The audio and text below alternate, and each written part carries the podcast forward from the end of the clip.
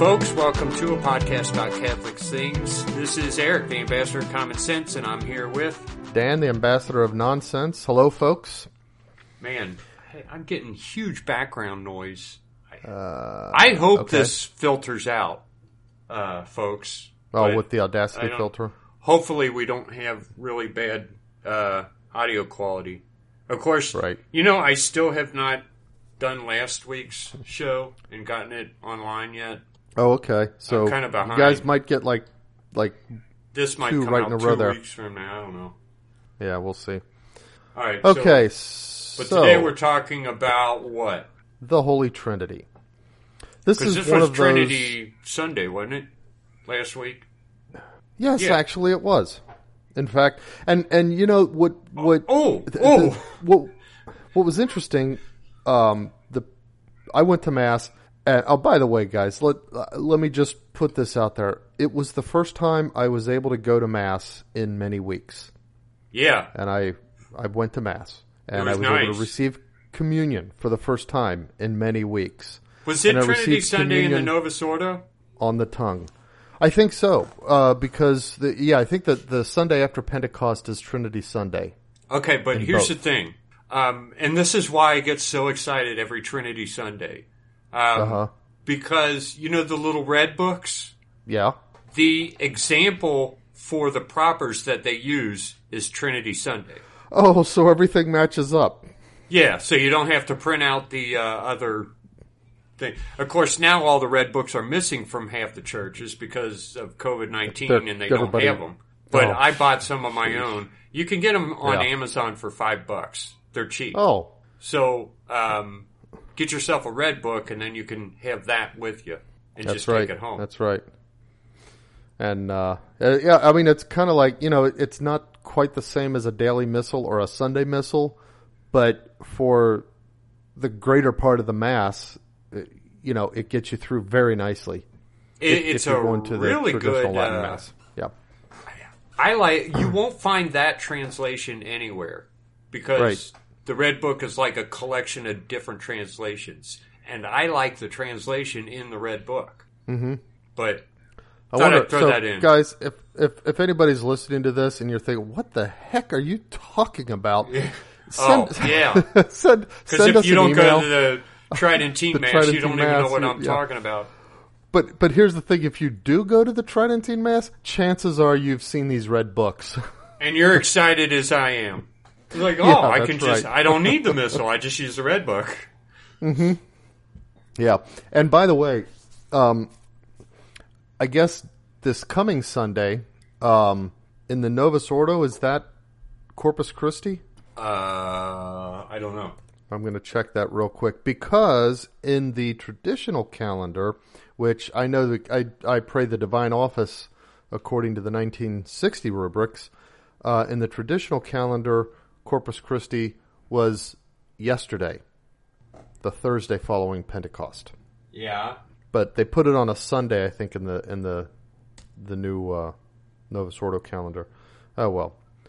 Weirdly, my uh, internet connection isn't working. I don't know what the deal is. I need to go buy Okay. some new internet equipment. Hold on. I've got All right. 2002. Wait a minute. I'm going to look it up. Okay. Uh, what this is? Just say Novus Ordo Corpus Christi and see if it's on the yeah, Sunday after Pentecost. it, but um, it's not very well laid out. Okay, Hmm. June twenty. What? No, June fourteenth. Oh, hey, that's my birthday. Oh, that's Uh, right. The most Happy holy birthday, body and early. blood of Christ. Corpus That's Christi. it. Corpus Christi. Yeah. Yep. Okay. Okay. So it was moved. It used to be on a Thursday, the Thursday after Pentecost, and and in the new uh, calendar was moved to that Sunday. I guess they wanted to to get more participation in it or something, because even though the feast was on a Thursday and it's a solemnity, um, it wasn't a a day of, of obligatory mass attendance, and, and maybe they wanted to. It No, was don't think- probably one of those days that growing up, we probably all went to mass on that day. Uh, Well, growing up, it was on to a Catholic Sunday. school. but it was on It was? Sunday. Oh, okay. The new because we grew up in the new calendar. That's right. Okay, Yeah. So but I I thought you meant okay. Um, yeah, it's only the traditional. But they Latin- used to the have, Tridentine like- calendar. they used to have like Would be on parades and stuff, right? They had per- Oh they would yeah, have oh, some places they do. Yeah, um, yeah, and proceed through the town with the body and blood of Jesus Christ. And have, Mm-hmm. exactly, like benediction. exactly.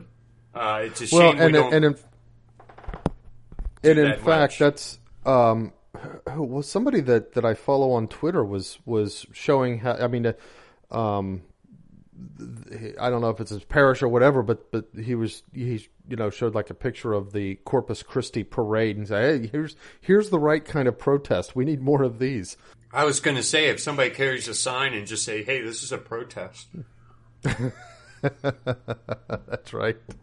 not that American bishops would have enough gall to do something like that. No, no, no. There's like two But or three anyway. of them. And, okay, but we're going to talk about this. very Trinity. excited to be. Yep, Trinity Sunday. Now let me let me preface this. There- There's you know the Trinity is one of those things um, that it can kind of seem um, like it's one of those doctrines that doesn't particularly matter to the daily life of a Christian. You know what I mean? Yeah. Um, and yet it really does matter for the it matters in the way that the church takes the doctrines that have been revealed and and deposited with the church and turns them into the disciplines for the daily life of the Christian. Uh, it matters in the manner in which we pray and when we pray to the Father and the Son and the Holy Spirit and how we pray to the Father and the Son and the Holy Spirit and so on and so forth. so, like, it, it matters in practicality the way we Um, Yeah, I mean, it- and, Right. Right. The the the if if the church doesn't have the Trinity right, then the rest of Christian life won't work well. Even the just the daily lives of Christians who may not be into all the theology of it and everything like that. yeah. So No, it, uh, like I, I'm it- just making a case that it's worth talking about and thinking about. if if you go to uh, like those mega churches, um, Mm-hmm. many of them do not have a defined doctrine of any sort. right. And right. If you hear them talking about Jesus Christ, sometimes you'll hear them talk in a way where it's like open as to whether or not you believe Jesus is God. Mm-hmm. It, it's it's really weird hearing a, a, preaching service from these kinds of places. Um, the the songs they sing are usually much more in line with Catholic theology than the Catholic Mass is, but the preaching is the always kind of yeah. Then the songs, Yeah, then the liturgical that we- music that we that we, use right. right now Yeah. but the uh, the preaching it, it just it comes out kind of weird because you're left thinking, well, what exactly do you guys believe about Jesus, and what do you That's believe about the been to one Holy. Spirit? And it it kind of leaves you scratching your head, and it's obvious that a lot of times the person talking does believe that Jesus is God, but he's he's not going to quote push his beliefs on the congregation. Con- the congre- Oh, okay. Congregation. Congregation. Yeah. Because to do so might drive somebody away. I guess so. They, you know, I I mean, a mega church. I mean, just just by definition, that you know, right. It's weird. Okay. Yeah. So, you know, a, a, I don't know if it was one year ago or two years ago, I was at the church that you live a block, the, the church we grew up in, Uh, St. Martin's. St. Martin's. And I went to Mass there. It was happened to be on Trinity Sunday. And the pastor, the same guy as the pastor now, um, was giving his sermon. And um, this was before I had developed the. Well, uh, you'll be surprised. Just, just you know, give give me a minute. He, Okay. Uh, this was before I developed the habit. Now, if if a priest starts going in a direction that I know this is a, a worthless sermon, I tune it out and I just start praying the rosary during the sermon. Yeah. And I, I encourage everybody to do that, by the way, at Mass. You know, and when I say worthless, I don't mean that he's a bad speaker.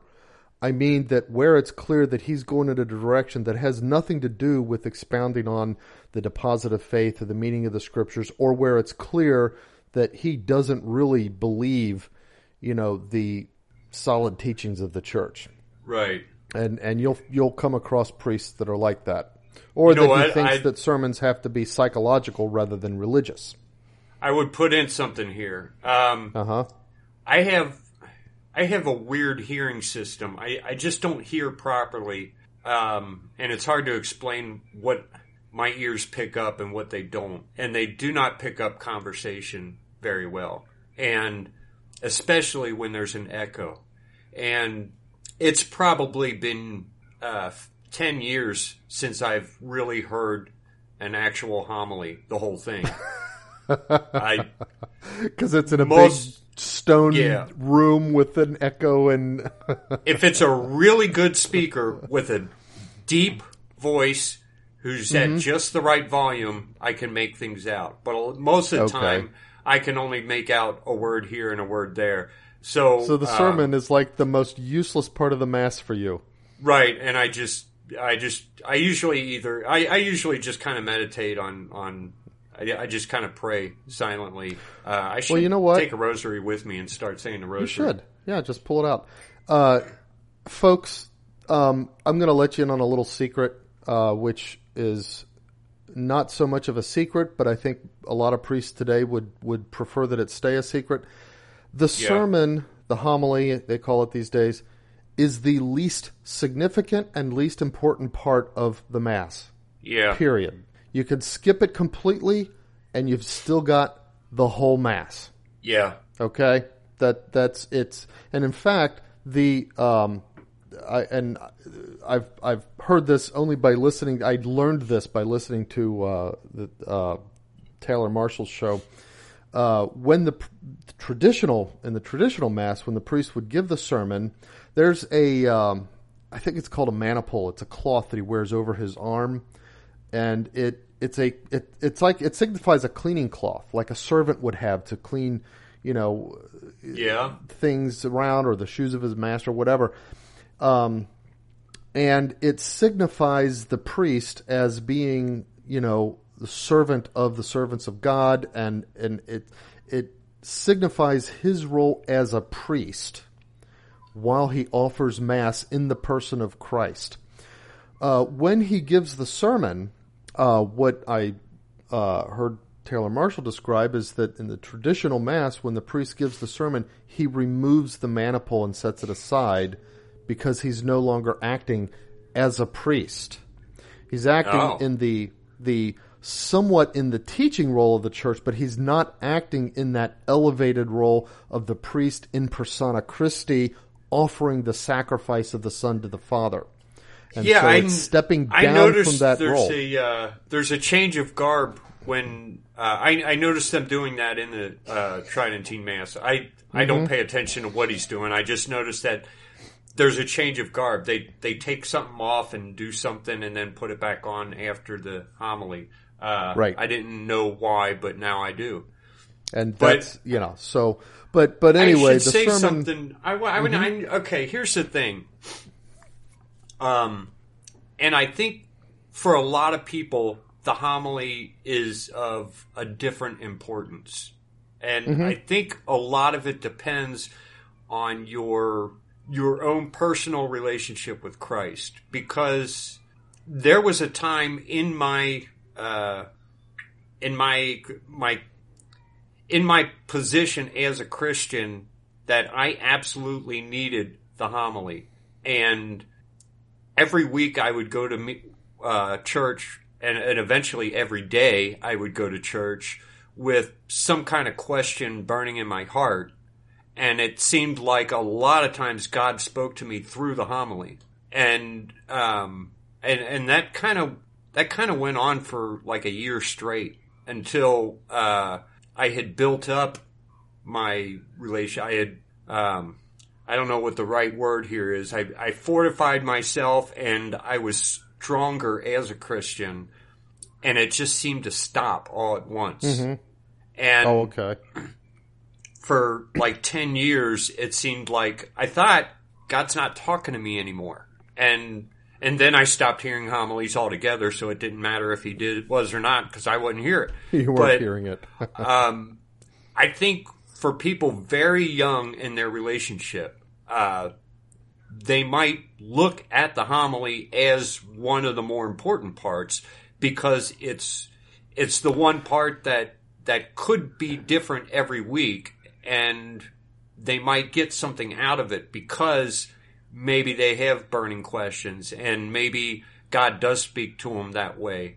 But uh, they shouldn't be surprised if that stops happening as they grow Right. in their relationship with Christ. Well, not only that, but you know, in today's society, uh, and, and this this is a, a aspect of to, of society that makes it perhaps more critical, and and I would say a priest has a responsibility to make his homilies more direct, more fully Catholic, more true Orthodox to the deposit of faith.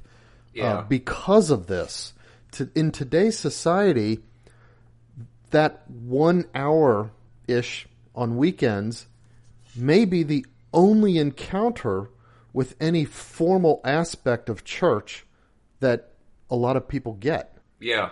Um, I mean, even though the availability is, is has exploded because of the internet. I mean, you can go on the internet and you can you can probably find videos of, of sermons by the various priests who have, have been part of, say, Mother Angelica's network, and uh, you know, and all Yeah. kinds of wonderful sermons that are just there for the edification of the faithful. But people don't go get that. Instead, they get their little dose of ten minute talk during that one hour of Sunday Mass obligation, and that's the only time they get. Because of that, I would say it's not that the homily should be treated. Excuse me, I'm going to cough. it's not that the homily should be treated um, or seen or understood as being a more important part of the Mass, but priests should definitely treat the homily as an opportunity to reach those people for whom this is their only catechesis Yeah. and they should they should make use of that time and not squander it with with meaningless stuff Yeah. Which most So- priests do end nowadays. up doing exactly i mean yeah how many times you go to mass and priests end up telling you know like some personal story about their family life and you're wondering well what is the point of this oh the, okay the point is that different families are different all right uh, whatever Yeah, what's that got to do was- with you know He was like hoping that. just to It- make everyone laugh. or something exactly so anyway um Okay. I was at Sorry. No problem. I was at mass at St. Martin's, and so uh, Father is, is giving his sermon, and he's describing the Holy Trinity in terms of God's interaction with the world. Okay, so a interaction of father to children uh, in both encouragement and admonition. All right, Yeah. an interaction of uh, brotherhood. God, as you know, God the Son became one of us. He's our brother. He through him we become adopted sons of the Father. That means we're adopted brothers of Christ right. Um, and so that uh, that sort of camaraderie of brotherhood, and then the Holy Spirit. I forget what exactly he said about the Holy Spirit. Anyway, he went through his, and that was pretty much. He took ten minutes to say it, but but but that was pretty much all he said during the whole homily. He didn't get into anything that that you could call truly theological. So I approached him after Mass and I said, Hey, Father, I just wanted to ask you. It sounded from your homily like you were saying that the Trinity is actually a expression of the manif- different ways in which God manifests himself to us. He said, Well, I think, yes, that's a part of it. I think so, yes. I said, and not a truth about the interior life of the Godhead. He said, Oh, no, no, no, no. He said, I was not implying that the Trinity is not a reality of the interior life of God. That would be a heresy. Huh. Okay? So the point is exactly that it sometimes if you hear things from priests that sound strange, it's not because they're preaching heresy as such, it's just because they didn't realize that something was missing from what they were saying. Yeah. And I would take say that even though I'm springboarding it into a discussion of the Trinity, I'm also going to make the side note: if you hear something funny from your priest or a priest where you're visiting the parish, or us, talk, or yeah, or from us, talk talk to him afterwards, okay? Because he may surprise you. Now he may honk you off and say, "Well, yeah, of course." Uh, and this church's formulaic, uh, you know, expression of this, I think, is worthless and bogus. And okay, yeah, and, and, and in that case, you know to write the priest off, at least in terms of his teachings and homilies. Yeah. Um, but it's worth approaching priests, okay? And and they're just people, and and they're trying to convey a message. They don't always know that the full message is getting across. yeah. All right.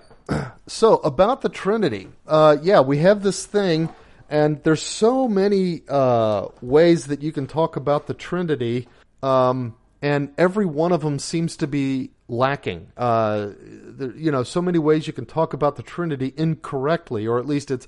Well, okay, yeah, that's correct, but if you call that the whole story, then it's incorrect. Uh, You know what I mean? Right. Um, so, I mean, it, you know, we, we say the mystery of the Trinity is three persons in one God. Okay, well, what does that mean? Does that mean uh, three guys get together? Does it mean God's not really a single person? Instead, it's three persons. It's like as if you and me and Jason got together and and we decided we're going to run the family. We're we're the family's version of God, and the three of us get together and talk things out and figure out, you know, yeah. that would be when you say three persons in one God, you might get that impression. It's not like that.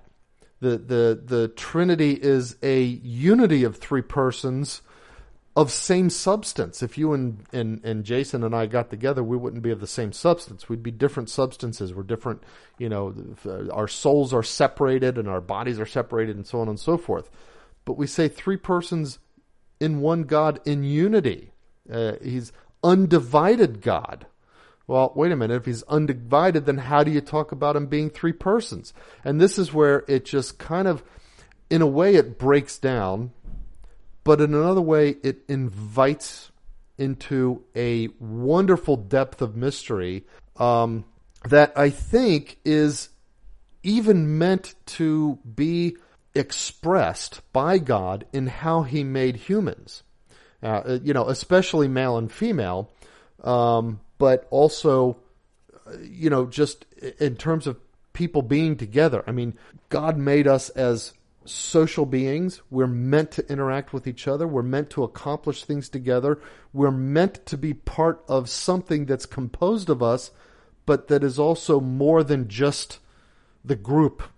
You know, it, it's more than Yeah. just the, the selection of individuals. Uh, you know, I- whether you're talking about a a um, you know, like a, a, a charity club or a, a commerce club or uh, Alcoholics Anonymous support group, whatever it is, it's something that's more than just the individual people in it, but it can't exist without the individual people in it. You know, it's and and Yeah. God made us for that, and that concept uh, and that reality that that we kind of learn and live in can be a hint, a sort of a a inkling towards the interior life of God that He wants to reveal to us, and wh- which I'll talk about later, in which He wants us to ultimately participate.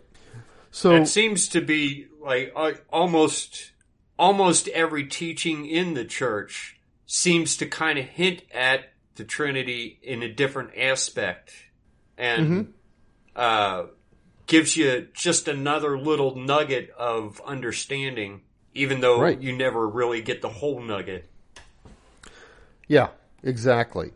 And I mean, there are you know some volumes that have been written uh, about the Trinity, and and there are theological models, and and I'll talk about you know the a particular theological model that that I think works pretty well. But again, it it's it's an attempt to express within the the the limitations of of human comprehension something that is not comprehensible completely.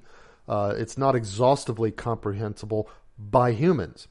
Um, there's an anecdote. I uh, don't know what, whether it's true or not of of Saint um, Augustine.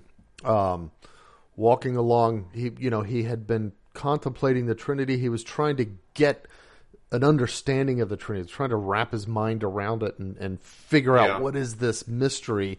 Um, and he's walking along the beach and, and he comes across, you know, while he's thinking about this, he comes across a boy who has dug a little hole in the sand in the beach. And the boy's got, you know, um, uh, a basket or, or you know, a, some uh, wicker bucket or whatever it is they used back then. And he's going in and scooping up water from the sea and pouring it in the hole and going back and scooping it from the sea and pouring it in the hole. And of course, each time he pours it in the hole, the, you know, it dissolves into the hole and through the sand and that kind of stuff. But Augustine, you know, comes upon him and says, what are you doing? He says, well, I'm taking the ocean, the water from the ocean, and I'm, I'm going to move it from there into this hole that I've dug. And St. Augustine says, well, isn't it obvious to you that that's impossible? You can't do that. You'll never accomplish it. And the boy says, well, it's no more impossible than it is for you to understand the Holy Trinity. And at that point, the boy, at that point, the boy disappears. Uh, like I said, it's an anecdote. I don't know whether it's true or not. Um, but But it demonstrates something. it's true in the sense of yeah what it's getting across um, but at the same time that doesn't mean that we should despair of thinking about the holy trinity. It doesn't mean you know it it means that we can never exhaust the understanding of the holy trinity. Uh, it's an infinite mystery but it doesn't mean that we can't have any understanding of the holy trinity uh, or any um, idea, uh, even a analogic idea of what it means to participate in the life of the Trinity, or, or to to get some kind of of um, nugget on which we can meditate on what our destiny is if if we you know live and die in the Lord in relation to the Trinity. And I think a you know a good place to start if if we want to start talking about it is in the uh, creed that we say at mass every Sunday. which changed in 2011. You remember they used to say one in being. Oh, okay. Let me Father. let me let's talk about that for a minute uh, because there may be people out there Which who don't wrong. really really understand what happened. So there is a creed, the Nicene Creed. It's uh, the the traditional it, the creed itself, as the Latin Church uses it, is um, is the one developed at at um, Nicaea. Um, is that the is it Nicaea or Nice? Council of Nicaea. Okay, the Council I've of always said Nicaea. the Council of Nicaea. All right, so let's call it that. So, um, developed at Nicaea, and and and it, the, some aspects of it were, were developed in order to specifically combat a particular heresy. There, it's it's nearly identical to a creed that is older than that, and in the Greek versions of that creed, which are in use in both the Greek Catholic rites like Byzantine, and in uh, like the Orthodox Church and stuff like that. Um, it- there's a little bit of a difference, and I'll get to that difference later because it has to do with the Trinity. But this creed is as it was, and even in the Latin uh, text of the Mass, the Novus Ordo Mass, continues to be the same as it was throughout the centuries um, and has never been changed. Now, when the Novus Ordo Mass was was um introduced, and the church also said, "Hey, let's get together some some various uh, vernacular translations throughout the world and that kind of stuff." And a committee was formed to do the English translations, and they put together. And uh, I, it would not be unfair uh, to say they slapped together a translation. Yeah. And the church, uh, which was under this sort of um, uh, weird eagerness to just, just you know, get all this this wonderful vernacularism out there into the world, they kind of approved things almost, you know, almost rubber stamping stuff as it went through. I, you know, maybe there was a thing here or there that they said, "Oh no, you got to, you know, change that, whatever." So anyway, that's the f- all these translations got rubber That's stamped. the least uh, uh, combative way to put this. Least Because uncharitable? It, it, it could it could be that it wasn't rubber stamped, that it was very specific. There was some intentional, yeah, intentional, uh, mistranslated.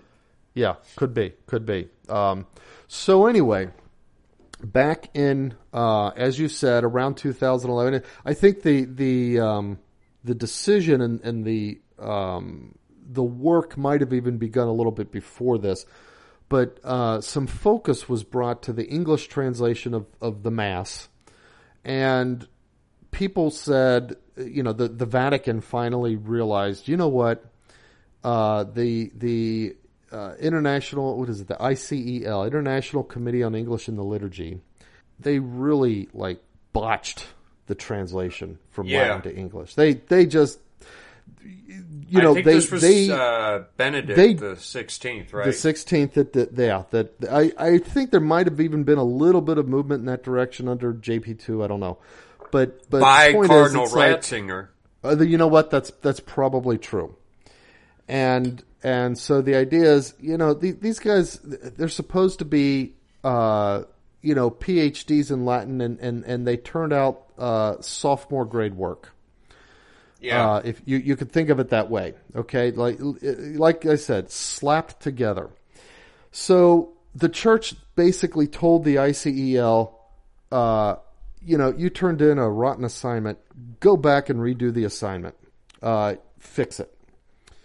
Um, and so the ICEL went and they made a bunch of changes to the English version of the Mass. And even after that, there was some back and forth between them and the Vatican. And finally, they settled on what they have now. Um, one of the big significant changes was the creed. And uh, that's so I wanted to make this point that in terms of the in terms of what we were attempting to say, which is the same credo that has been used in centuries, that didn't change. It's it's not like the church decided, oh, we need to update our creed. It's just that the church told the English speaking uh, countries of the world, you need to fix how you are expressing your creed Right. in English so that it actually matches the real creed that we use in the Mass. because they the, when out of Vatican II and out of the Novus Ordo, they gave us this creed, and the creed was in Latin, and Yes. it was the same one that's always been used. It's just that the translators translated incorrectly, and then in 2011 they finally fixed it. Yeah. So that's just want to make that clear to everybody.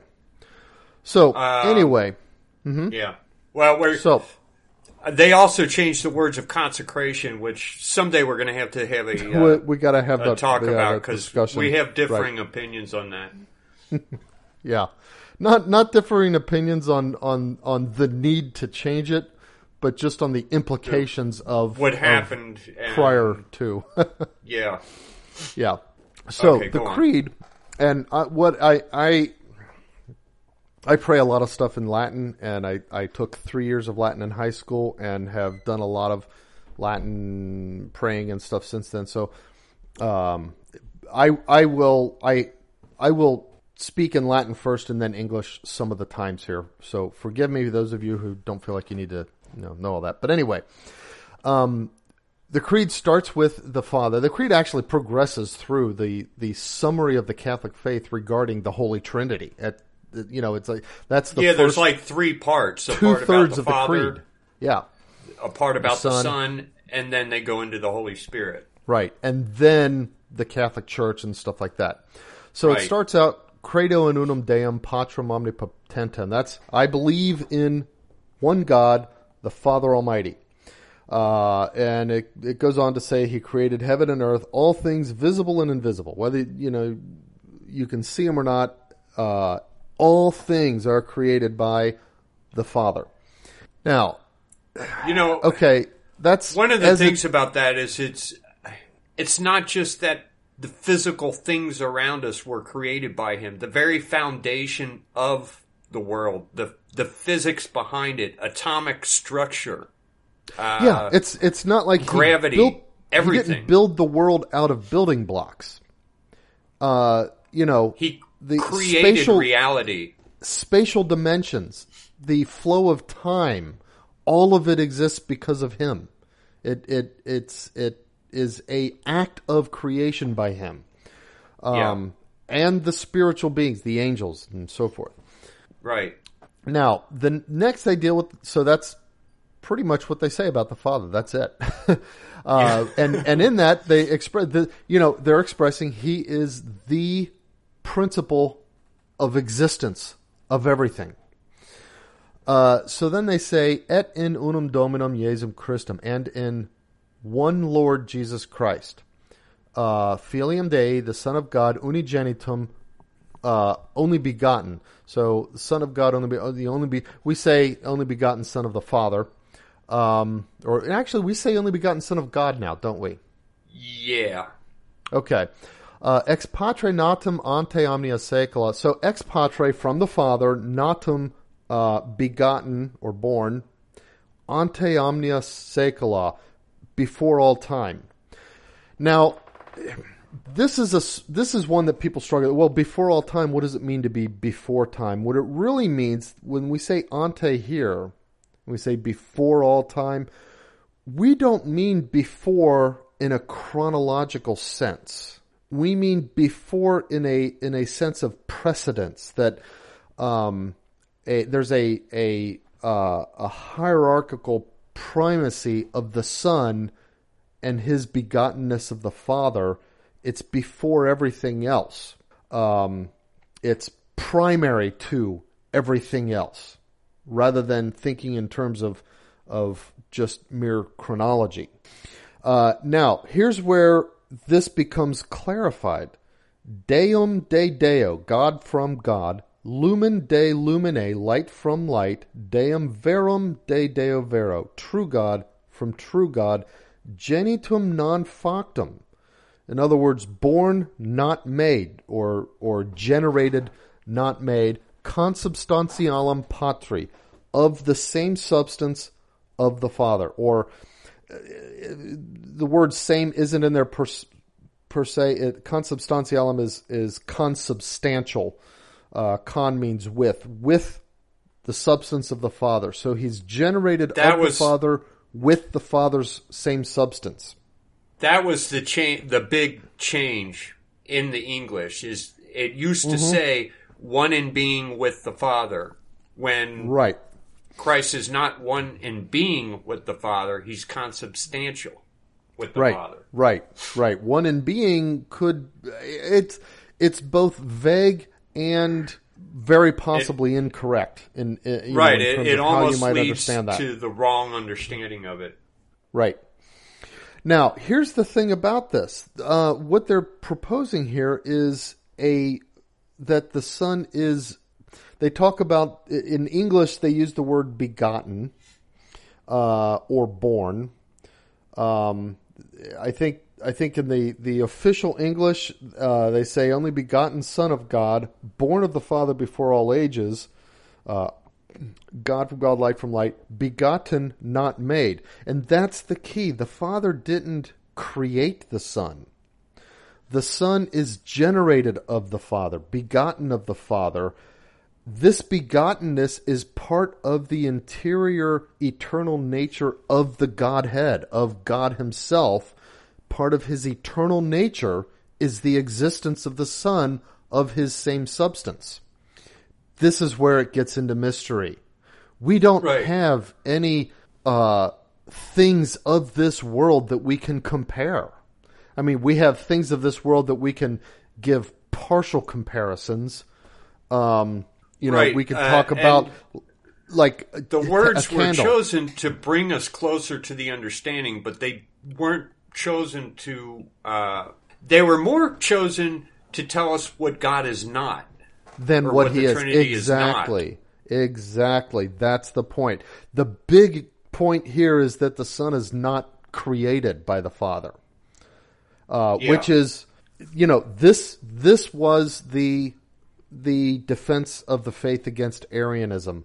Uh, Arianism was a heresy that claimed that the Son was created, that the Son was not God, uh, that the Son was the first of creation, but was nonetheless created similar in substance to the Father, but not consubstantial, not made with the Father's substance. Um, this is the uh, the heresy where Santa Claus became a badass and beat up some guy. he punched him in the nose.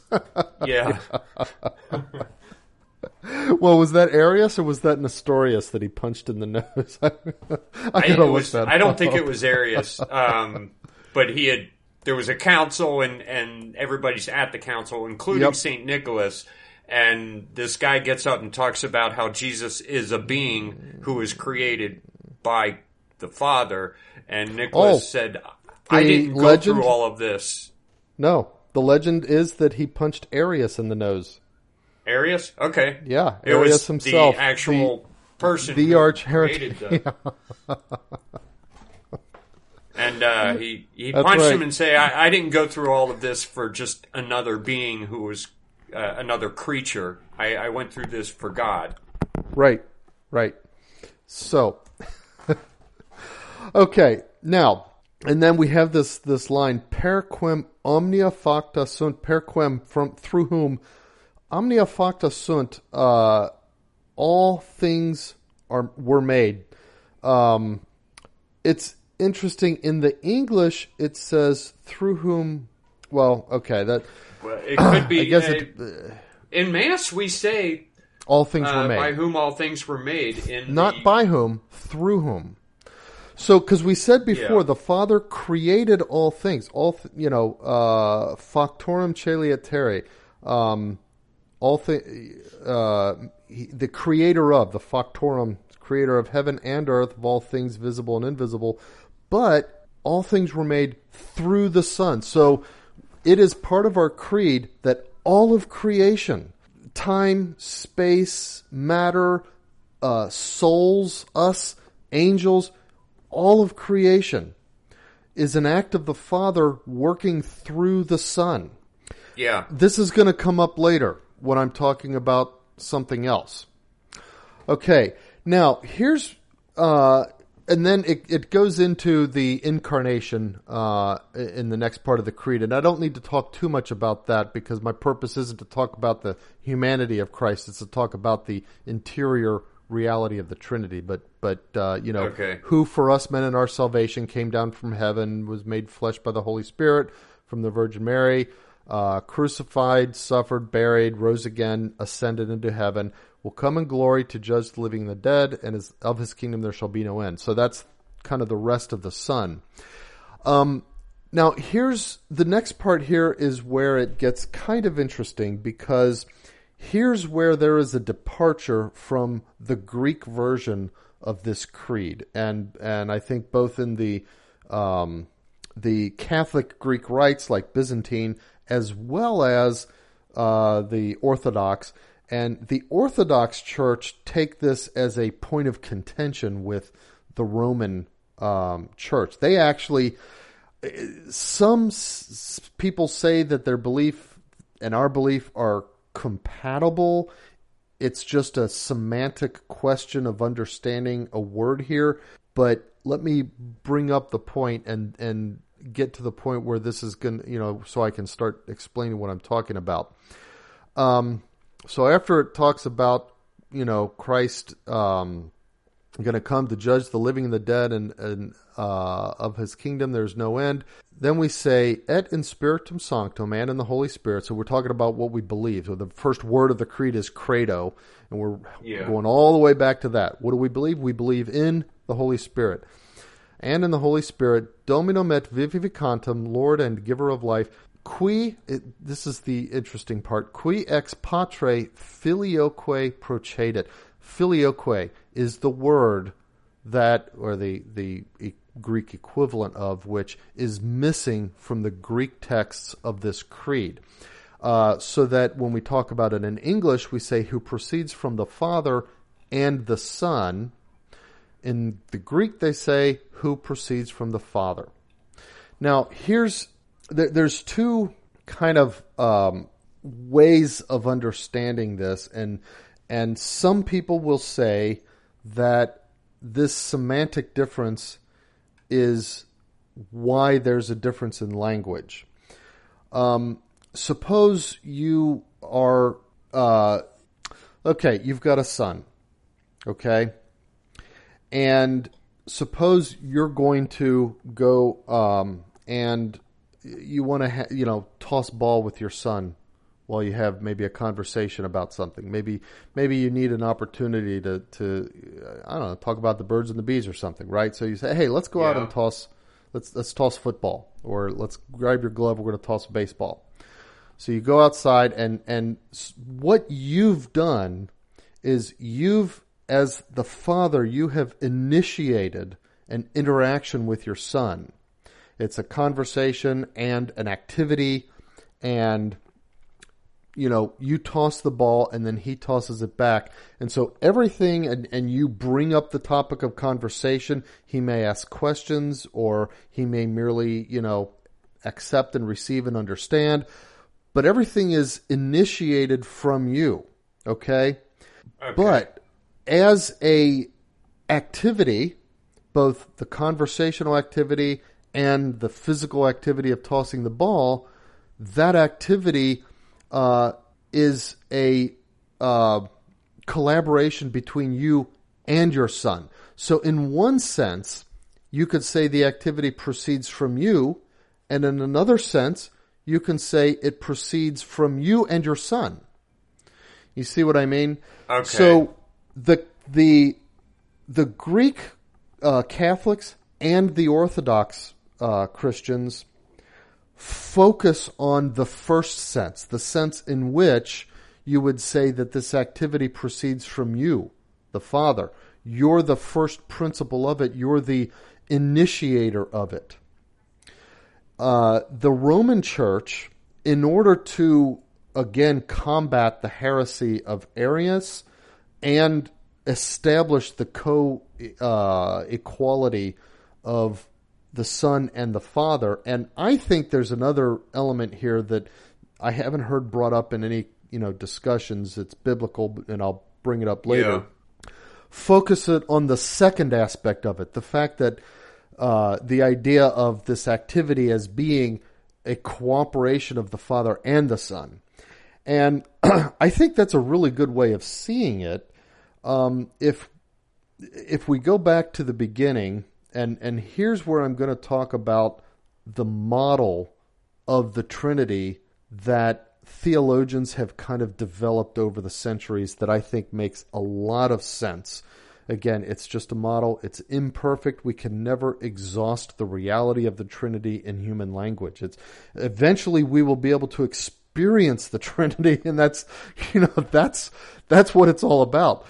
But uh, the model is this: uh, you've got the Father, and the Father uh, inherently, as part of his nature, has this awareness of himself, this this knowledge, and this knowledge is so complete and is so inherent to his ex- his own existence that it itself is a person distinct from the person of the Father, but of the same substance, because it's a person who is the very knowledge which itself is a inherent part of the same father. And so it's of the same substance but a different person. And that's what the son is. And this makes a lot of sense biblically because uh, when we think about knowledge, we think about the word, the Greek word uh, we often use as logos. We look at the beginning of the Gospel of John. It says, "In the beginning, in the first place, in in the primary principle was the Word, and the Word was with God, and the Word was God." This is almost like a you know, it's like Saint John you know, writing back in the first century, uh, you know, of course, he was the beloved of the Lord. I mean, he, they probably Yeah. had conversations that went deeper in theology than any with any of the other apostles. And here he is expressing the Son uh, and the Son's existence, his nature, his relationship with the Father, in a way that that it, you know, basically in two thousand years of theological thought, we haven't really been able to get far past that. Um, right. But the fact that it's expressed so directly there by by John the evangelist and John the apostle, I think we can rely on it. You know, this the the Son yeah. is the Word of the Father, and of course that's where we get you know into the the whole. Uh, we talked uh, a couple podcasts ago about this sort of identity between Christ and Scriptures, because Christ clearly defined by Saint John the Word of the Father and yeah. we call scriptures the word of God. The word of God. Well, yeah. that that means that there is not merely a relationship between them, but an a a sort of identity uh, between them, a, a, a mysterious identity, a mystical identity, but I think an identity nonetheless. But then we come to this Holy Spirit thing. It's like, okay, so if you take if you take the Greeks and don't allow any aspect of filioque, any aspect of and the Son, in terms of the Holy Spirit's procession, um, you have this idea. Well, then what is the difference between procession and generation? What's the difference between proceeding and begottenness? Okay, you're hard pressed to to find a distinction between what we're saying the Son is in terms of the interior life of the Godhead and what we're saying the Holy Spirit is. If they both yeah, merely like come the from the Father. Holy Spirit is just another son. Exactly. And clearly, I, I mean, I think it's fairly clear in, in Revelation and in the scriptures um, that this is not what is going on. And I'll talk a, about that in a minute too. But the the model that, that at least Roman theologians, I don't know how Orthodox theologians would, would respond to this, um, but the, the, the Western theologians, the model they have is kind of like what I described about the the initiation of a conversation and and an yeah. activity between father and son. The father and the son initiating being initiated by the father but nonetheless fully participated by participated by both of them are engaged in this relationship of of complete self-gift and of complete love that is so perfect that it actually is a third person and represents the love um, invitation uh, of God to all the rest of creation to participate in. That's why that's why the Holy Spirit is so mysterious in terms of how we think of him. We you know we it's like we pray to the Holy Spirit, but it's like well what is what does it actually mean to pray to the Holy Spirit? We have a lot clearer idea of praying to the Son or praying to the Father. Um, yeah. but but the Holy Spirit in, in in terms of action, well, you know, it's like he inspires. He's a paraclete. He's a help, a counselor. A, you know, um, yeah. But that's exactly the point that that the Holy Spirit is the person whose reality is the relationship between the Father and the Son in this theological model. Uh, okay. And it's a relationship of perfect love and perfect fidelity.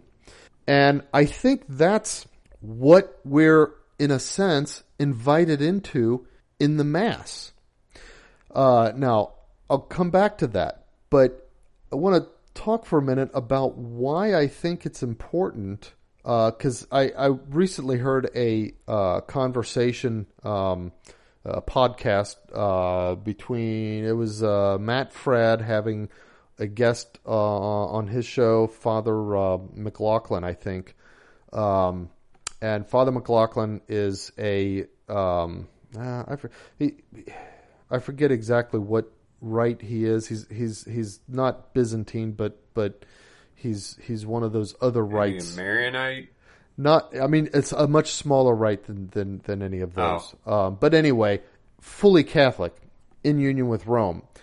But okay. he he has a lot of of you know he he gets the Orthodox sensibilities and that kind of stuff, so he can speak for them. But he also yeah. has a personal opinion that, you know, understanding that this, you know, the filioque versus the non-filioque, and how uh, in and, and even the the Latin proceed the the Latin verb is procedit. Uh, I, I don't know what the Greek word is, but he's saying that the words themselves in Latin and in Greek have slightly different meanings that make it a little more difficult to say and the Son in Greek, whereas in the Latin, it the meaning of of proceed English and procedit Latin uh, allows more naturally for the inclusion of man the Son. But he's he is of the opinion that we ought to get rid of the filioque even from the Latin and go with the older Greek formula. Here's why I don't think that's right. If you look at Christ and everything that he says throughout the gospel, he talks about his words, his actions being directed to and received from the Father. He says, I say only what the Father has given me to say. In other words, and, and when he talks to his apostles, he says, As the Father has sent me, so I send you. Now, the Father can send the Son because the Son is begotten of the Father. The Son, here's where, even though there's a co equality inside the Godhead of the persons, there's also a, a sort of a uh, I don't want to say a non co equality, but the Father can send the Son because the Son is begotten of the Father. The Son could not send the Father in the same manner. Okay? It would be Okay. unfitting for the Son to say, I'm sending the Father, in a way that it's perfectly fitting for the Father to say, I'm sending the Son. At least And in, in our you see what I'm talking about it? Or you see what I'm talking about? Okay, and then for for the son to, it, it's not like, uh, but the son did kind of send the Holy Spirit. he and not only sent he's not only kind of said he said i am going to send you a gift a paraclete he will show all things to you Right. open your eyes to all truth so the son is sending the holy spirit so if the holy spirit did not pr- does not proceed from the son we should use the the active um, uh, present tense for these things. The Son is begotten of the Father, not was begotten. The Holy Spirit proceeds from the Father and the Son, not proceeded from the Father and the Son. But if the Holy Spirit does not proceed from the Son, then how can the Son send the Holy Spirit? right. And in fact, I what I I need to go. I'm going to verify what I'm saying right here, so that people don't call me out as wrong and embarrass me. Uh, Okay. I'm I'm, I'm going to look up Acts right at the beginning of Acts, And while you're doing that, um, uh huh. the the the uh, the way in which these things are revealed to us is kind of a a demonstration of the reality of it. We we we knew about the Father long before we knew about the Son. We knew that there was something coming, and we had a little bit understanding about the Holy Spirit, but in in the Old Testament, there's just the Father, and then He sends the Son, and so we we get the Son at that point in history, and then uh, a- after the Son leaves, then we get the Holy Spirit, and one Right. each one proceeding from the other. Now I'm I'm going to uh, eat a little bit of crow here. Now I'm I'm reading the uh, the revised um, standard version Catholic edition, and what it actually says is. So when they had come together, they asked, Lord, will you at this time restore the kingdom to Israel? He said to them, It is not for you to know the times or seasons which the Father has fixed by his own authority, but you shall receive power when the Holy Spirit has come upon you, and you shall be my witnesses in Jerusalem and all Judea and Samaria and to the end of the earth. Uh, and then he was lifted up into heaven. So it doesn't say, I will send you uh, another a gift, a paraclete, uh, as I thought, unless he says that at the end of one of the gospels that um, that I'm you know forgetting about. So, um, but I thought I remember reading it that way somewhere. Well, let's pause for a second and Okay, I'm I'm typing in. I will send you a help. Oh, John fourteen sixteen. Uh, okay, so in some I send to, unto you from the Father. right. the I will send unto you from the Father. Me. So, and that's in the Gospel of John. Yeah. And in the Revised uh, Standard Edition, and I will ask the Father, and he will give you another counselor to be with you forever, even the Spirit of truth, whom the world cannot receive because it neither sees him nor knows him. You know him, for he dwells with you and will be in you. Um, I will not leave you desolate. I will come to you yet a little while, and the world will see me no more, but you will see me because I live, you will also live. And that day you will know that I am in my Father, and you are in me, and I in you. He who has my commandments and keeps them is he who loves me, and he who loves me will be loved by my Father, and I will love him and manifest myself to him. And then he says, Judas, not Iscariot, said to him, Lord, how is it that you will manifest yourself to us and not to the world? Here's another key part of why I think filioque is important.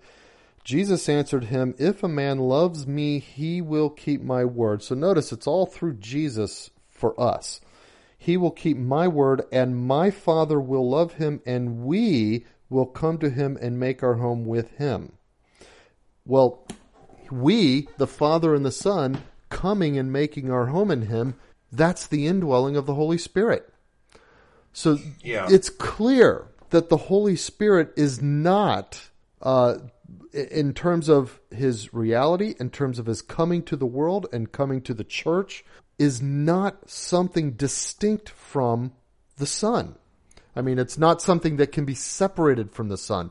The Son, uh, and and there are other translations of, of the Bible uh, of that version of John, um, as you read. There I are will send you there a are helper quite a from the few Father. spots that Yeah. that seem to indicate that the Holy Spirit does proceed from the Father and the Son. Yeah, There's a. I remember looking up this question a long time ago when I got in an argument with a uh, with an, Orthodox. Oh no kidding. and uh, I I remember looking it up back then, and I couldn't quote you all the different scriptural uh, parts, but but there are quite a few that indicate this. Some Right. of them even in the Old Testament. yeah, and and there's a um, And I, I think to to just take that out of the creed would, and, and for for the purpose of reuniting the church, would be kind of A watering mistake. down what we have. Yeah, Right, right. I think it would be more fitting, even though I don't think it. I don't think the Pope should force this on the Catholic on, the Greek Catholics. But I think with all the development that we have today, and all and and everything that we know and understand about the Son and and and the nature of the Church as the body of Christ, um, and the uh, the work of the Holy Spirit in the body of Christ, and so on and so forth. I think it would actually be more fitting for the Greeks to say, you know what, we're go- we're going to modify our creed to include Yeah. the Son. Um, but uh, you know, I, I, I, you know, their their formula is ancient. It's even more ancient than the Nicene formula that we use. I wouldn't be in favor of just kind of taking a hammer and forcing them to do it. Uh, by Right. hammer, I mean a gavel. You know. Um, yeah. So anyway, um, the other thing that I think is kind of um, kind of goes to this is the idea of the mass. So if you think about the mass, uh, in its you can kind of go go through the different layers. On the one hand, okay, we receive the body and blood of Christ. But why? Well, because that's what Christ offered to the Father. At the Last Supper, he, he took the bread, said, This is my body, which is offered for you. Take it and eat it. And then the same with the wine, changing it to his blood. So this body and blood of Christ is being offered to the Father. And that offering is then fulfilled in you know, when when he gives up his real body in death on the cross. Yeah. But Christ is the Son, and it's the same one person, whether you're talking about his divinity, which has no body, or his humanity, that has body and blood and a human soul. And it's the nature of the person of the Son to give everything to the Father. This is the, the eternal nature of the interior life of God, is this eternal gift. In fact, it's almost like there's, it, you know, it's almost like when you read some of the words of Jesus, you know, you know, like when when he's about to raise Lazarus from the dead, his Father, I give you thanks. You know, uh, I know you always give me what I ask. I say this for the sake of those here, um, and and you see these other parts of the Gospels where Jesus is talking to the Father and giving to the Father and and saying, you know, you have given me this you know, I'm going to glorify you with it. And it's almost as if the Father and the Son are in this sort of like like friendly gamish competition to to sort of you know one up each other in the gift to the other. There's there's there's this just yeah. this this infinite eternal gift between the two. But if we just if it's true as we just kind of surmised a few minutes ago that this this eternal gift of love between the two is what is at the heart of the reality of the Holy Spirit as a person, then that means when we receive the body and blood of Jesus at Mass, being given to the Father as a union with Christ's already ongoing eternal gift of Himself to the Father, that means that our participation in Mass is actually a union with the Holy Spirit Himself. Yeah, it's um, if we but if the enter Holy into that relationship because right. we, we we become sons and daughters of of the Father, brothers and sisters of Christ, and we kind of dive into that relationship through the Holy Spirit, right?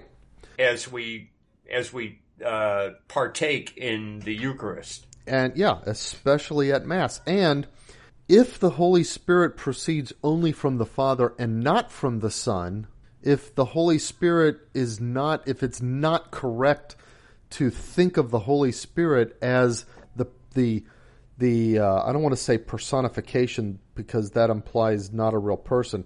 If if it's not correct yeah. to think of the Holy Spirit as the um, the the uh, the the person reality, the personal reality of the interaction of the Father and the Son, then that means our participation in Mass, which is a union with the Son as a gift to the Father, is not itself also a participation in the Holy Spirit.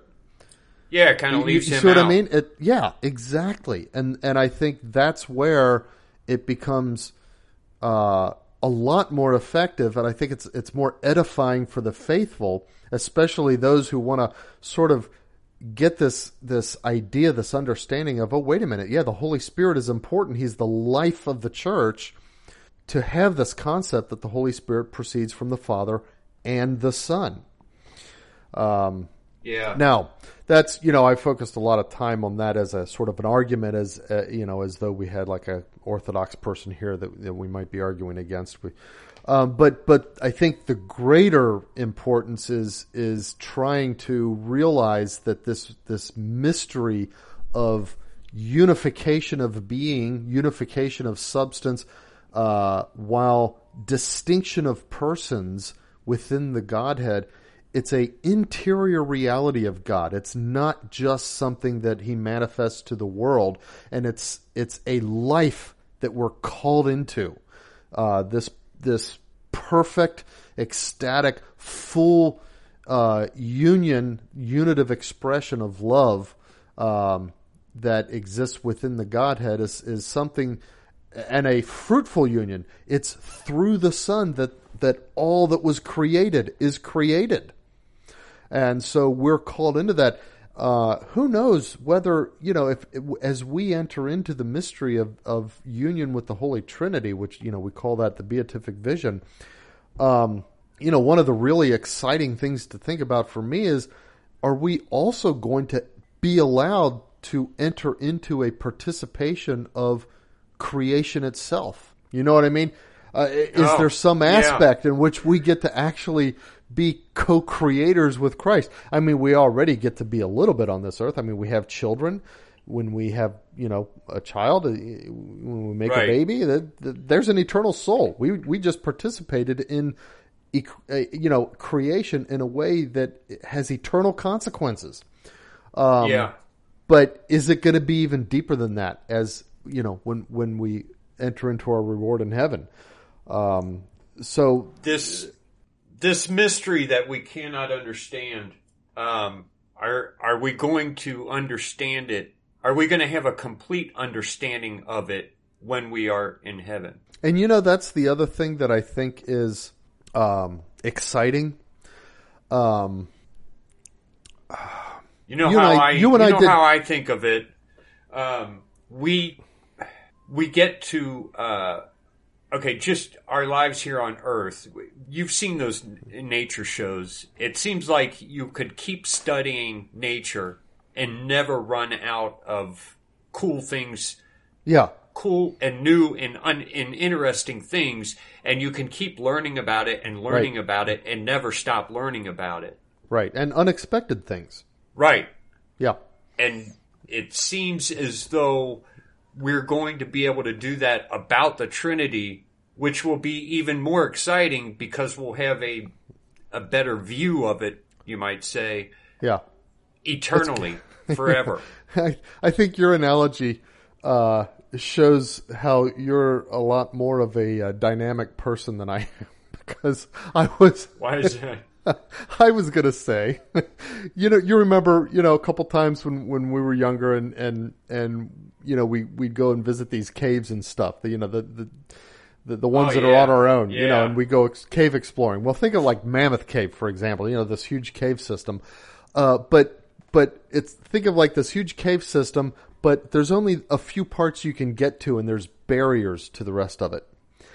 Yeah. Uh, now, imagine that the cave system actually goes on forever, and there's infinite number of nooks and infinite number of caverns and infinite number of tunnels and waterfalls and Yeah. rivers and so on and so forth. But there's these barriers, so you don't know about all that. You only have a little bit of it that you can get into, and then you meet these barriers. Um, it's kind of like that with human understanding, and then when we enter into eternity, the barriers are gone. We can never exhaust it because it's infinite, but we can go everywhere. And so we have Right. full access. Like it's like we have full access to the Trinity, and yet it's inexhaustible.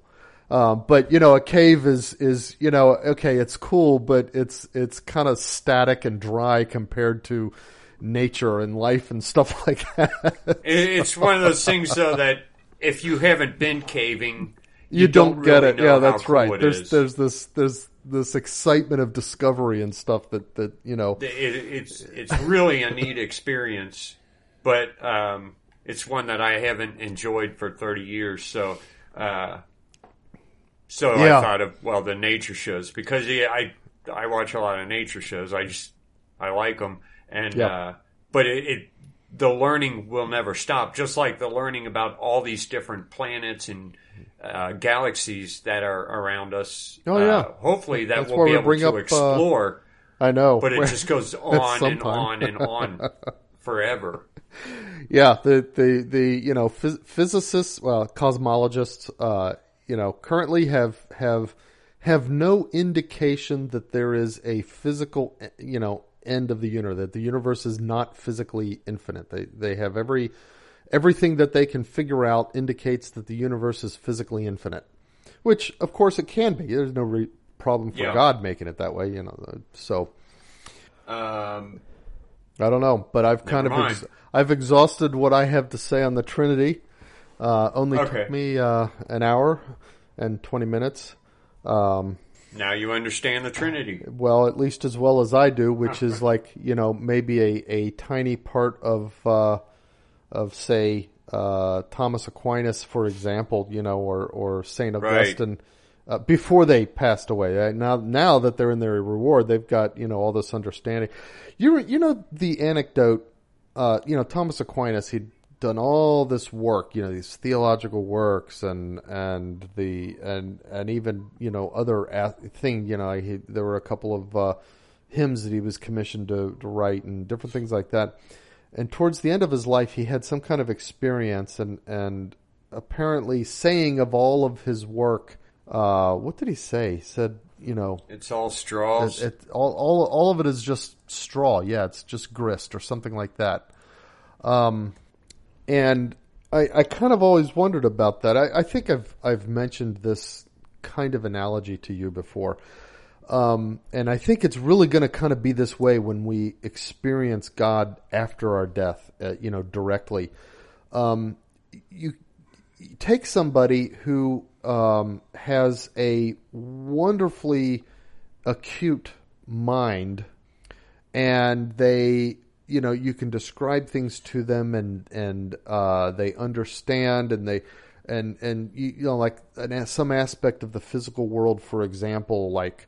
Uh, like color and and light yeah. and this concept of wavelengths and and frequencies and he just understands all of it but he's blind and then take a four year old that can identify the color red. In a certain yeah. sense, that four year old knows way more than this super intellectual physicist guy. Right. And I think in I think that's what the the encounter with God's going to be. It, in it's our, in, in that our sense. we're going to right. Uh, suddenly be able to see what had been described and right uh, you can appreciate color for the first time. It's like oh, uh, and, and, the beauty of it. All of that whereas mathematical. Before it was all in theory. Yeah, all that mathematical talk and that's just straw. the The experience yeah. is what what it is. It's what it's about. You know, it's what it's I've, for, and so forth. I've heard a lot of different theories about what he was talking about because mm-hmm. some people say that he was thinking about uh, one of the heresies and their argument, and he was over. He was thinking over their argument and how to attack it, and oh. that he suddenly thought, well, their whole thing is made of straw. A, and then i I've heard a... other people kind of say that he was reflecting on his own life and all the works that he had come up with, mm-hmm. and had suddenly realized that compared to the say the the color red itself and seeing it for the first time, all the stuff he had said was just straw. I, yeah. I it, heard. Yeah, it's. I don't think we we'll even know, know, why he said. We'll never know. It. But it was. It, let, let, me, let me put it this way: if he had been granted some kind of um, gift, some, some kind of particular um, unitive experience with God, yeah, like like yeah. a unitive experience that would explain that remark in relation to all the stuff he had written. I yeah. think. Now, what? Like yeah. I said, we'll never we'll we'll we'll know after we pass away. we won't know before then. Yeah. But what we do know is that the union with the Holy Trinity, the that participation in the interior life of God, um, is going to be more wonderful than we can fathom. And so or it's to be better than all the nature shows in the world. that's right. Even even Mutual of Omaha's Wild Kingdom, which for me is the definition of a nature show. oh my gosh. I downloaded the entire series. Oh, did you? And I got it onto my uh, media server here at the house. Mm-hmm and then there was some kind of computer mix up and I had to redo some stuff. And you lost and it? No, it's still there. Oh, I can good. still watch it from my Roku, but I cannot copy the files. Really? I can't pull them off that hard drive and put them onto like a uh, flash or something. Another hard drive to give to people. That is so weird. And it stinks because get, get me to get me to look at it when I'm there. Yeah, okay, because look, the photography compared to nowadays to what what they're filming is is nothing. I mean, they don't. The photography that they use now and the, the methods they use for catching these things is phenomenal. I mean, you get those high def uh, action videos, and it's just it's amazing. But compared to then, it was like you might have maybe five minutes of actual animal life that you watch, but it, they there's a lot less politicizing, and there's a Oh. lot of things that you will never see on today's nature shows. Uh-huh. Uh, the it, you'll have to see it in order to know what I'm talking about. it, yeah. Aside from that, Yes. that old guy who hosts the show, The narrator. they Yeah. show him running in and capturing animals that uh, just completely Oh, dangerous. Yeah. I mean, yeah. For he goes in and stuff, right? Mm-hmm. wrestles a cheetah. Yeah, they're they're capturing cheetahs and stuff for zoos, and he goes in there and they have to him and the other guy have to go in and and first net it, then try to without it being put to sleep. Mm-hmm. It's really cool to watch some of those old shows. Okay, I that's one that I want to uh, get copies from you if if I can figure out how to do that. So next time I'm there in Yeah. Cincinnati, uh, yeah, let, let me have a look at that and see what I can do. Yeah. Okay. All right, you got any uh, current events? Uh, kind of. I mean, we're we're still in these George Floyd uh, protests, Yeah, but uh, for most cities, it's kind of calmed down. There's no more riots, mm-hmm. except in the really heavy uh, Democrat cities. Like I think in New York, like Fifth Avenue is is barbed wired off. Oh, really? It- It's like a danger zone. I don't know if that's been overcome yet or not. Uh, last I heard, Governor Cuomo was telling uh, the mayor, "You need to get a handle on this." Uh, Wow, Cuomo was was uh, getting the ma- asking the mayor to crack down. That's surprising because Cuomo's a flaming liberal himself, isn't he? Oh yeah, he's terrible. He's the one who shut it down before the riots. That's right. but I think he's starting to feel the uh, the economic effects of all this And economics- New York City. Economics is New York City. I mean, that is like the economic hub of the United States.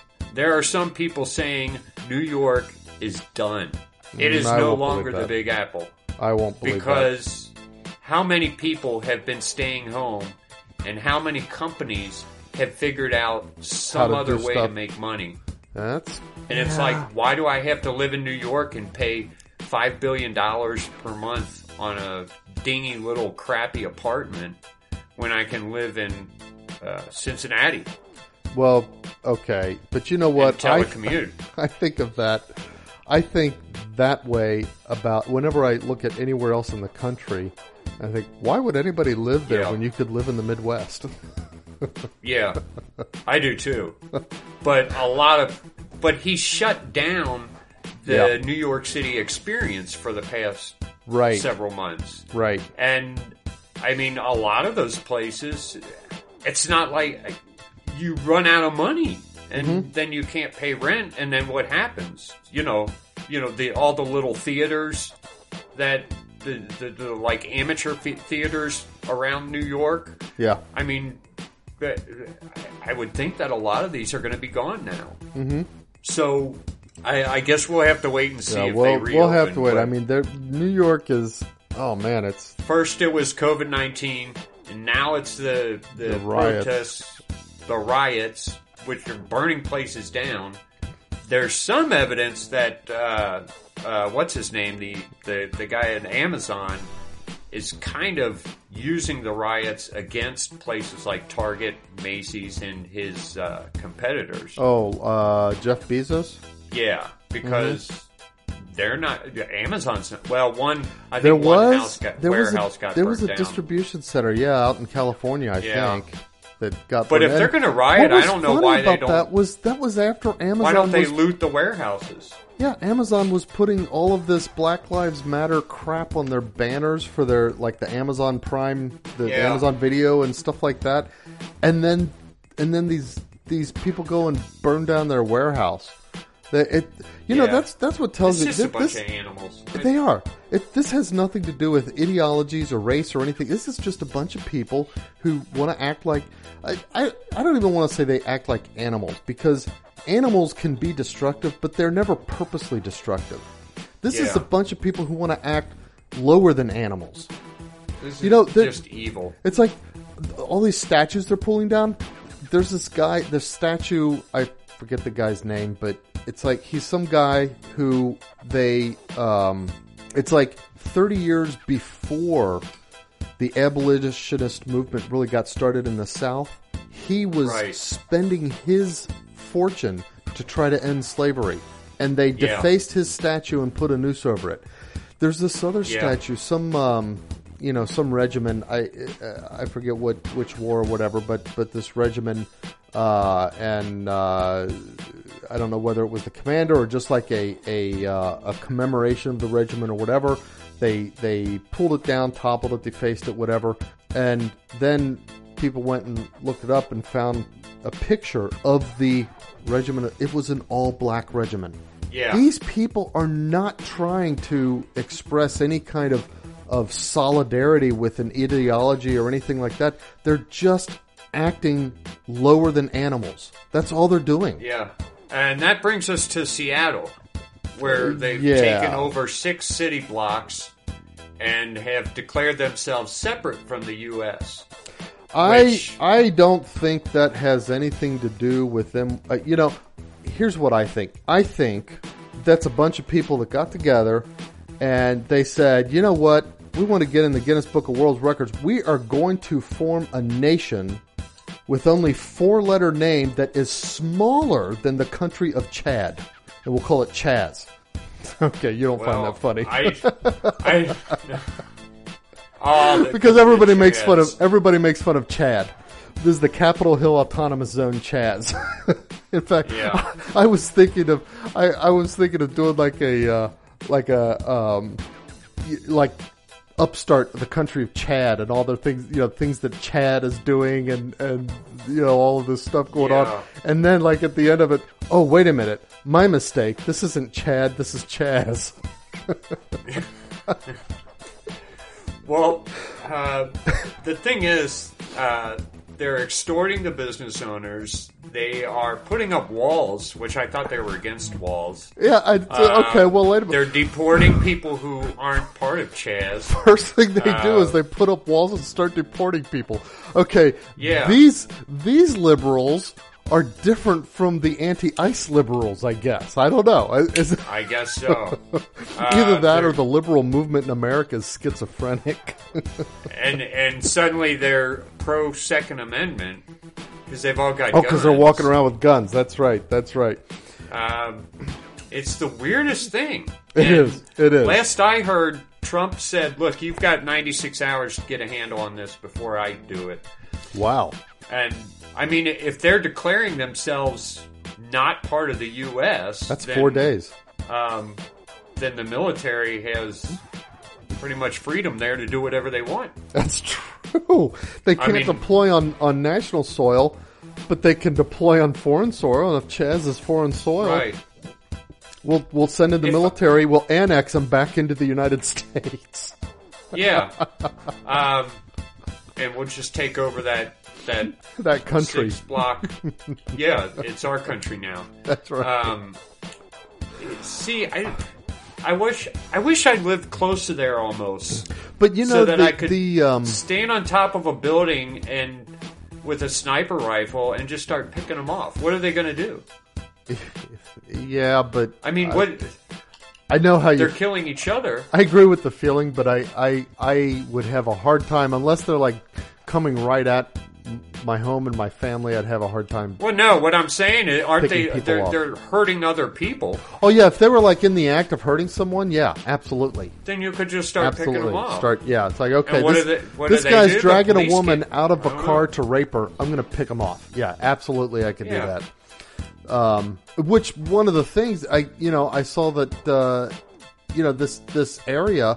I, I mean, the mayor's comparing it to the Summer of Love as though that was a good Yeah, thing yeah. but uh, police police are still getting 911 calls in that area. People being raped and, and robbed and other violent crimes. Yeah. It's, it's And then they they started a fire, and they asked uh, one of the other firemen to come help them put out a fire. it's like, what, what are you guys talking about? They're already asking for food. They're running out of food and water, and you In fact- bunch of morons. That's that's one of my nonsense. Uh, that's one of my nonsense news items is that they Okay. uh, they invited the uh, uh, the homeless in, thinking, "Oh yeah, we're going to be a kumbaya community, and, and we're going to welcome the homeless." The homeless came in and stole all their food and ran away.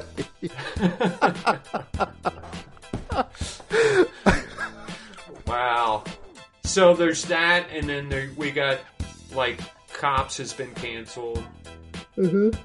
yeah, so I guess second.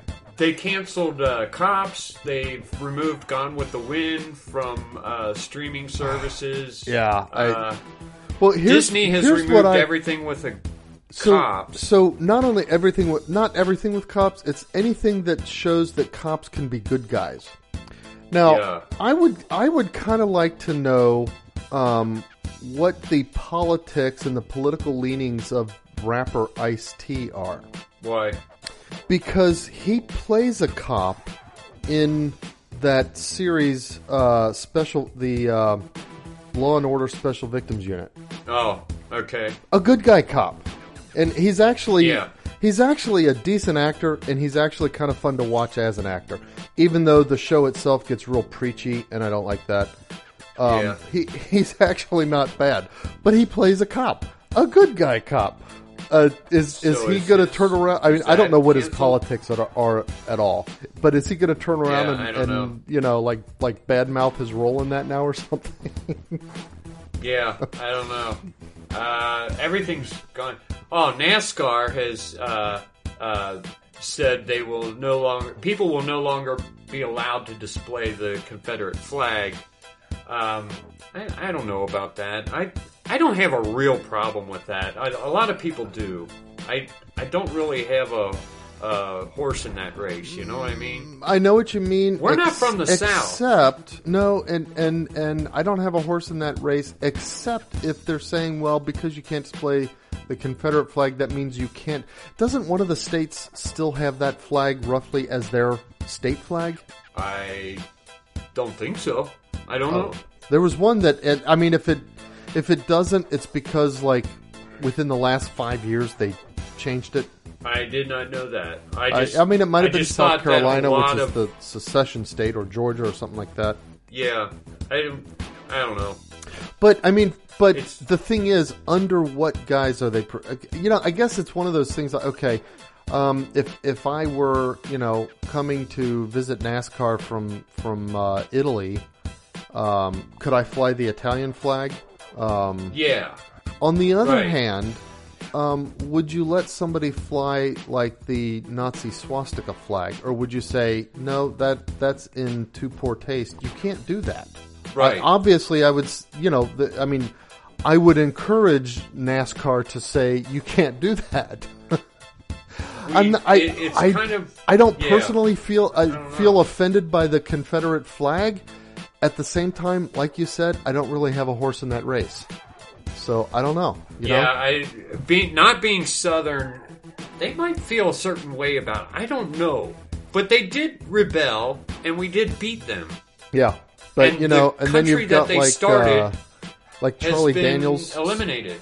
Charlie Daniels song, "The South's Gonna Do It Again" kind of thing. You know.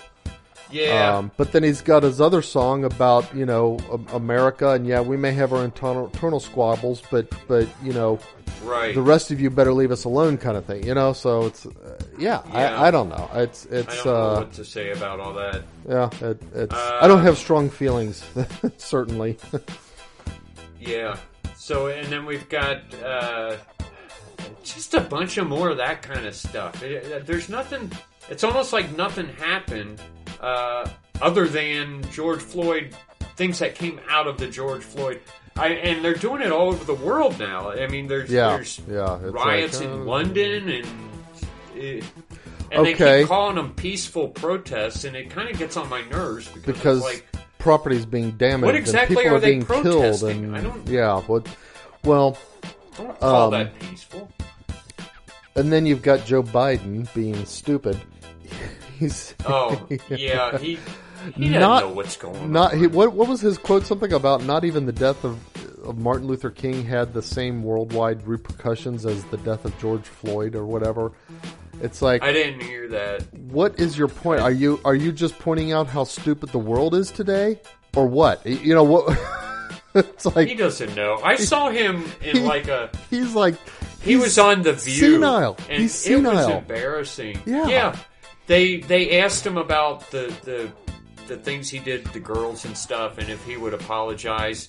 He spent like five minutes not being able to say anything. He he would keep beginning oh, gosh. begin to start talking And and, get halfway into a sentence and then stop. and then have and to then- figure out a new sentence to, to start. Right, because he real I don't think he understood what he was saying or why he was saying it. People He used to make fun of uh, Ronald good, Reagan but- for for being old. Yeah, That was nothing compared to yeah, Biden.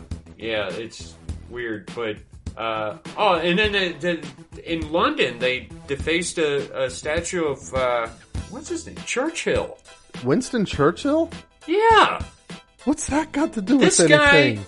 this guy saved Europe. Yeah. Oh, man. He, he almost almost by himself. Yeah. Yeah. I, I, So many politicians wanted to give in to the Nazis. the Nazis. and which- he's the one who I mean it wasn't him only he knew that the citizens didn't want to right. and he The politicians Uh, wanted to out of represented them. expediency. Yeah. but he was he saved Europe there would be no Europe if he hadn't done what he did Well, Europe would be a lot different than it is. Yeah. well yeah it would all be Nazi Germany Right. In hell by now it might even be Nazi America I have a hard time believing that they would have been capable of that, but I'm thinking it might have been like, okay, without him, yeah y- you might have you might have three three large powers in the world: Nazi Europe, uh, Japanese Asia, and North America. or by now it might be Chinese Asia Well, the Japanese. I mean were the Japan one. had had fought off uh, China several times hadn't they Yeah, but Japan was the one were the ones who were on the the the track for world domination. They were the ones who were invading China.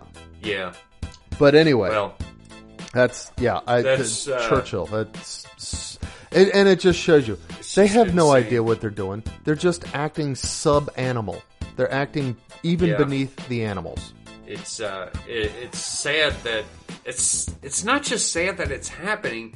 It's sad that it's being excused by Yeah. so many people in public. Right, right. It, it's like there's there's It's, if there's some kind of legitimacy to all of this, right. Yeah, it's And I- it's disgusting that it's being legitimized by people. I, I, we just need a lot of prayers, and let's hope that our our one lifeline right now for the world, not just here in America, but the entire planet. Our only lifeline right now is Donald Trump. I know. And, I mean, Let's say know, Donald Trump wasn't mean, there. gosh, he's uh, yeah. Let's say Hillary Clinton had won the election in 2016. Where would we be? I, We, we would be There would standing be on our no- porches with shotguns at this point. yeah, it would be every man for himself Yeah. because the entire world. There's no hope of saving America anymore or anywhere else. Mm-hmm. So it's like we just got to somehow exist on our own, try to stay connected so that we can help each other. But there would be no hope for America, Right, If right. not for one man right now. Yeah, and every Catholic who does not do everything he can to keep Donald Trump in power, I think is There's a lot uh, of de- there's a the lot of deaths, a lot of blood on their hands. Those who would not keep Donald Yeah. Trump in power. This is the That's the bottom this line is of the it. This, man this, is- this- standing against complete evil domination of yeah. everything. I mean, it's it's so weird. It's bizarre. It's it's surreal that even even you know just the idea that presidential elections in America could take on such a drastic moral flavor, but it Right. really is a moral choice now. You, you either and it's- support Trump or you have blood on your hands. That's the option. It, it might be the first time in history that it's like this. that it's become that distinct, that binary. Yeah, exactly. Some people may have talked about, you know, like Nixon and Carter, or not Carter, but uh, whoever. Eh, Some people may have thought that during Oh, the '60s, Yeah, but It and was maybe even during this during uh, Ray, uh, Lincoln's uh, election. Oh, Lincoln But Douglas. this- Oh, by the way, I heard something interesting. Completely side note, uh, off topic. Lincoln's uh, Yeah. first wife, Mary Todd, uh, she was actually courted before she married Lincoln by his opponent Douglas. oh, that's It's kind of just weird. kind of weird. Yeah. anyway, I didn't know that. But yeah, no, I, I, I see what you're. I mean, people But I- may have. I think this there may have been a little bit of it and- with Lincoln. Uh, I think there probably was with. But that Lincoln was if you- just in America. You know, if you understood about slavery, yeah, you needed to support Lincoln. That there was a. It was that- a but moral. that was just in America. Yes, exactly. This is worldwide. Yeah. Yeah. Evil is going to be stopped if we keep Trump in office, and Mm-hmm. evil will not be stopped if we let Trump slip away. Yeah. It's so weird, and I I don't deify people like this, but No, it's- I'm sorry, it's just he's like- the only one. You look. uh, uh, yeah, everybody else is knuckling under. Actually, you know, I have not uh, looked to see. What about Boris Johnson in England? What? Who's that? English Prime Minister. Oh, I don't even know. I don't. I'm going to look up Boris Look, Johnson even if he's and see what he's e- saying. even if he's uh, trying to put a stop to it, um, Boris Johnson has vowed to crack down on the rioters. well, good for him. Okay, so I I think he and Trump are kind could kind of be, you know, the the the the two, um, you know, like like the the the, the, the Like two towers on the opposite sides of the pond. Exactly, you know, kind of thing. Yeah. Um, Uh, yeah, maybe, but but we need Trump. it's it's Trump. I we I mean, i- if we could there- do it without him, but we couldn't do it without, without, Trump. Trump. Yeah, exactly. He needs Trump. you know, in reality, Yeah. that's he needs Everybody Trump. needs yeah. Trump. That, and you're right. It's surreal that it would have gotten to this, but it really Yeah, is and, like and, this. and it's some playboy, some playboy millionaire. I know. going Isn't it weird that he's like it's save like the world. it's it's like he's it, it's like a weird like a weird fiction book or something like that. Yeah, you couldn't write this stuff. I know. Well, uh, that's I, that's pretty much the news. Okay. Uh, But I've got Yeah. one more nonsense news, and this is Okay. funny. Okay, what was our favorite kind of joke back in the uh, '80s when we were kids? Espe- I mean, you know, Ethiopian. well, okay. Remember? What's this? An Ethiopian, Ethiopian choking family. on rice. I- okay, well, yeah. Hold up your fingers. What's this? Ethi- Ethiopian family of five. Okay, okay. Second favorite. second favorite kind of joke. I don't know. Lawn jokes? No. Okay, think along those lines, except a certain country in the world. Uh, Polish joke. Bingo. okay. Yeah. Apparently, the Polish army uh, inadvertently, mistakenly, uh, accidentally annexed a part of the Czech Republic for a few weeks. the Polish soldiers, and these borders are not very well defined, so it's just Yeah, a question yeah. of bad location. Polish soldiers crossed the border into the Czech Republic, set up a perimeter. Uh, this is during the, the corona pandemic kind of a thing. And were turning away Yeah. Czech citizens who were trying to get to a church that is in their country. oh, would That the is- would the Polak jokes fly if this had happened back in the eighties? Yeah. I like that. There's a Barney Miller where uh, they're they're dealing with racism because of Harris, and and uh, Barney's trying to explain uh, how Harris might be feeling, and he said something like, "Well, you wouldn't appreciate if somebody said." Uh, how many poles does it take to make popcorn? And He gave the answer to the joke. no, he's like, he's like, no, and then he, and then he comes back and he says, so how many does it take? And he's like, I don't want to talk about it. He's like, come on, tell me. He says, five. He five? What do you mean five? He says, one to hold the pan, four to shake the stove. And he got so upset. He said, "That's just stupid. You don't. You just move the pan around." it was a funny episode. Anyway, That was funny, I, obviously the Polish are apologizing all over themselves to the Czechs. We're sorry we attacked you. We're sorry we annexed part of your country for a couple of weeks.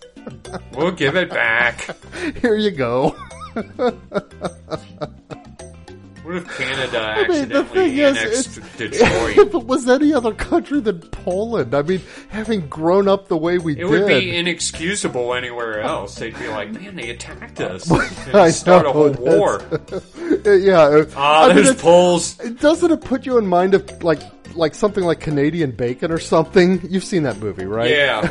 It, I have not seen the movie, but I've seen Oh, really? uh, Oh, you should go uh, watch the Bob and. Doug McKenzie's Strange Brew. Oh well, you know, I didn't see Strange Brew. Anyway, You didn't see Strange Brew? no, should I? How much? How many beers? How many Yeah. dandrums do I need to have before I watch Strange Brew?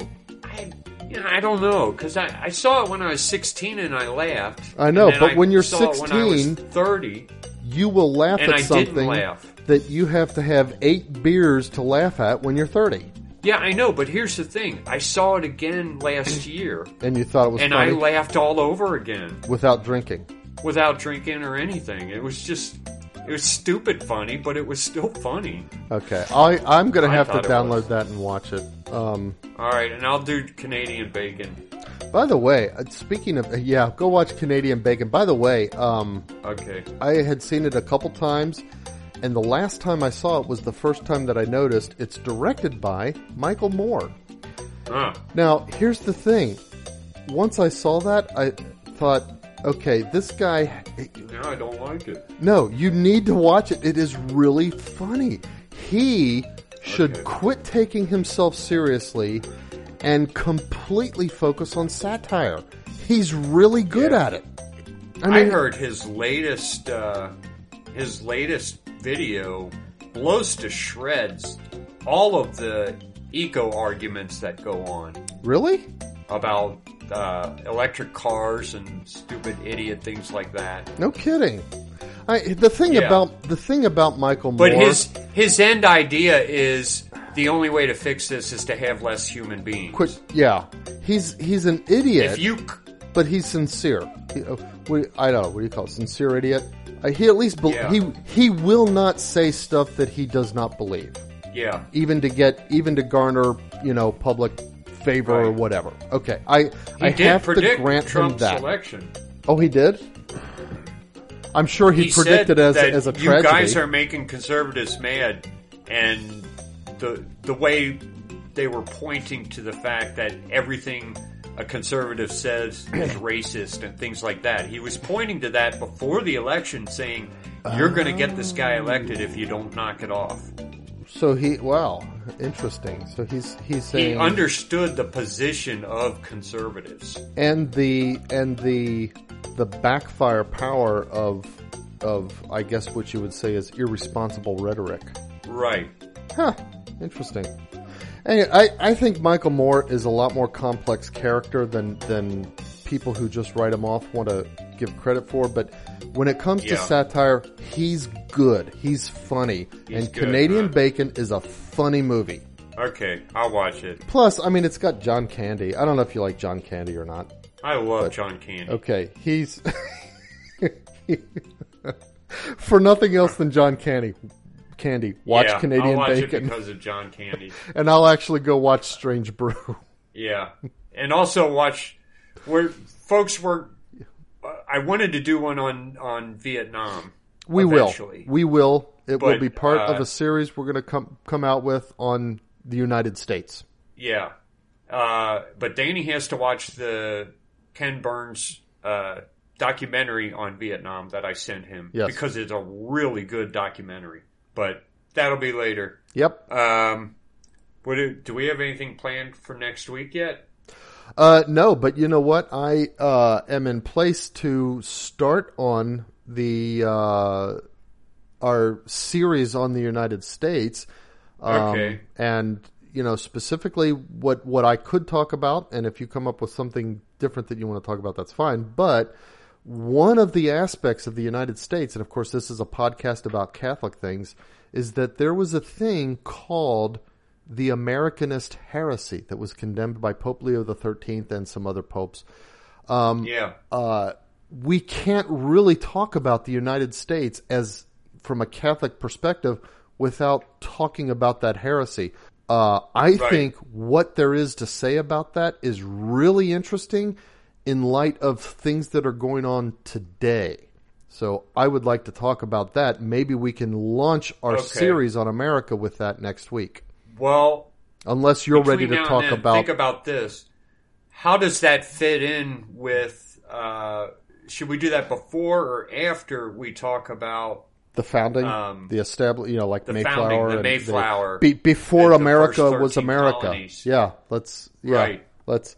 You know, we should we should there's do an something awful like lot that. that. happened. We should do that first. Or let, Yeah. let's let's let's do that first. We'll we'll save the Americanist heresy Okay. for a little bit later because that's really more like towards the end of the 19th century. Yeah. So Okay, so we're giving people a taste. We're going to talk about history. I will try everything in my power to make it interesting to people who don't really care a whole lot for history. hey, you know what? People who don't care about history don't know about history. Yeah, especially American history. Yeah. Uh, there, there's so much there, and this country seemed this country beat all the odds, and we came so close to not being eh, not existing. And It is I'm convinced very- that it's an act of God. It's very difficult not to see the hand of God when you Right. when you consider everything. yeah, It's like the only way you can not see the hand of God is by not believing in God. And it all culminates with Trump fighting the rest of the world. Yeah, I mean, are are, are we at one of those like tur- turning like uh, forks in the road where like it's gonna go entirely one way or entirely other the other way, based on things that I- happened yeah. this year, maybe you know? Yeah, it's scary, but okay. Um, yeah, that's it.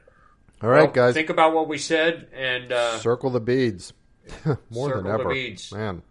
yeah, And by the way, and guys, we'll see you next week. real quick note on Yeah. that: as you're praying your rosaries, uh, uh, we we call out stupidity and we call out stupid people and we call out the stupid writers and that kind of stuff. But in reality, every single person is called to holiness, even though most people reject that call.